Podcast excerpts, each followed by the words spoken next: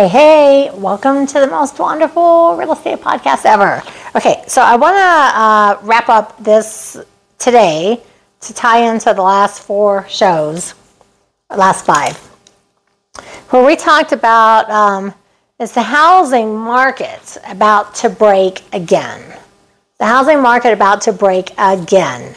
Now, what I did is if you just listen back over the last four or five shows, we've been talking about the difference in the interest rates. And I told you I needed to take a second so I could figure out the interest rate on a 30 year loan. So, uh, so a $200,000 loan at 3% interest, which is what we've had for a while over the course of 30 years. You borrow 200, you pay back a total of $303,554.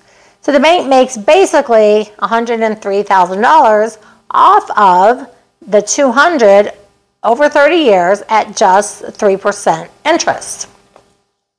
Now, when you take the same 200,000 and you go to 6% interest and 6% interest over 40 years, you borrow 200, but you actually pay back over that entire time, you actually pay back $528,210.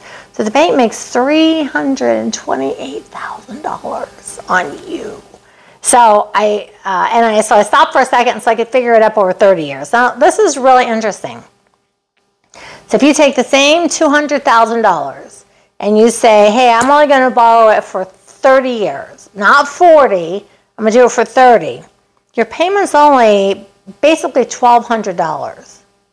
So borrowing 200,000 at 6% over 40 years, your payment's 1100 and borrowing 200,000 for 30 years, 10 years less, at 6% interest makes your payment around 1200. That's like off by a few cents. So when you pay the bank back, the total amount that you pay back is you pay back 231,677. So at 6% over four, 40, 40 years, you pay back you, you, the 200 that you borrowed an additional 328,000 in interest. And when you borrow the 200,000, you pay back the 200,000 plus 231,000 additional for going 6% for 30 years. So I just want you to look at the difference. $100 a month. $100 a month makes the difference of almost 100,000 bucks. It makes such a difference. It's so shocking what a difference it makes. But here's what people do.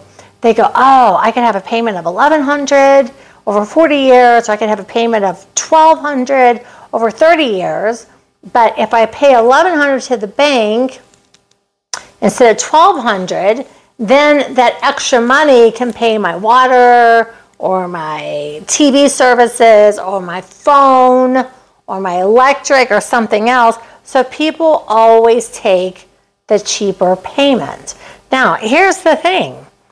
If you do it over 40 years, you pay back 328,000. If you do it over 30 years, you pay back 231. So the difference is like about $100,000. But 90% of the people that buy a house, I know when I bought my first house, I never even looked at how much I was going to pay back to the bank. The only thing I looked at was how much is the monthly mortgage payment. And I know with everybody, when you buy a house, the only thing that you look at is how much is the actual mortgage payment per month no, I, I mean, I don't know. I did, maybe I just didn't know enough. I didn't know enough to look at like if I amortize the whole thing out, what is the entire amount that I'm going to pay back? I never had an idea that if you borrow 100,000, you pay back 300. It's like if you think of it that way, you're like, holy cow, I'm paying the bank so much money for the ability to borrow money. Like it's really staggering. And when you look at the difference, I just did it. I had to, I had to have bills. Like, can you just do this with me right here? This doesn't seem right. So the difference of the 30-year mortgage at 6% interest versus the 40-year mortgage at 6% interest, the mortgage payment is only $100 difference, but you pay back almost 100,000 extra dollars. It's like, $100 should not make that much difference, but it really does.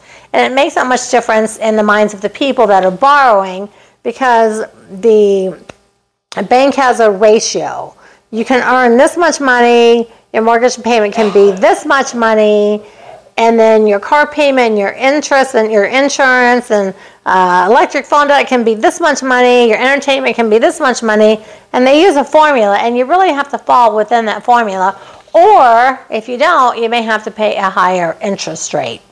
So, knowing how the average person thinks, it makes perfect sense why the housing market is going to break again because in 2008, everybody had interest only loans and it was interest only. So people could buy a $200,000 house for like $700 a month because it was just the interest. It wasn't the principal. The principal is the amount that you borrow. You pay that down. So you pay the interest and you pay the principal and you pay it down simultaneously. And so when people were paying interest only, their payments when it was time to pay principal interest and of course, you have to pay taxes and insurance, but it's time to pay all of it. Some people's payment even tripled. And they were like, holy cow. And they couldn't afford to make the payments. And like, they tried to refinance or put their house on the market, which caused massive amounts of houses to go on the market all at the exact same time. And then when that happened, the, we had the giant. And so now we've been lucky the last few years. The, the prices have been going up, the interest rates have been low, everything was going along fine.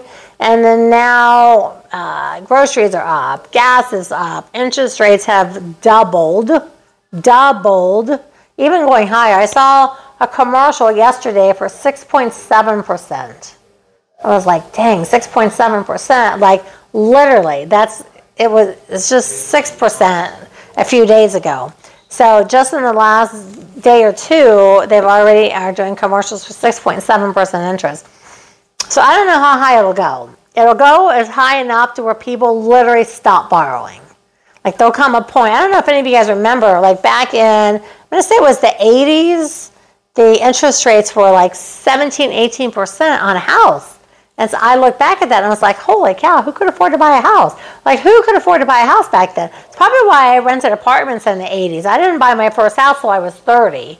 And that would have been like 1990. Like, really, right before I started investing, uh, I bought my first house, which, you know, with all the crazy of my divorce and being a single mom and blah, blah, blah, I ended up losing it anyway.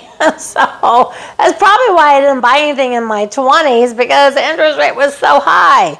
So we have all gotten spoiled by this low interest rate of having 2.2 and 3% really low interest rates for a long time. But those days are now gone. I hate to say, they are actually gone. And the banks are really pushing the 40 year loans, and the interest rate is about 6% right now. Now, you know what? Over, by the time we do this series for July and August, it is very possible that the interest rates could even be higher than that. I don't know. They're going to have to wait and see where they settle. But they are going up more and more and more, literally, by the day. Now, if you're enjoying my podcast and you're enjoying this really quick, fast summer series, I need you to leave me a five star review and write something.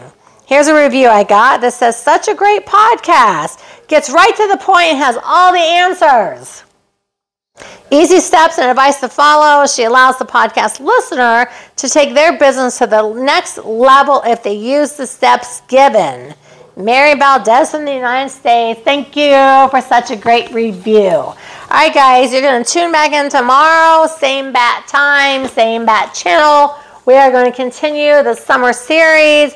It's a whole bunch of short 10 minute podcasts, so you have no excuse on earth not to listen. Okay, I'll see you tomorrow. Same bad time, same bad channel. Truth is in the red letters.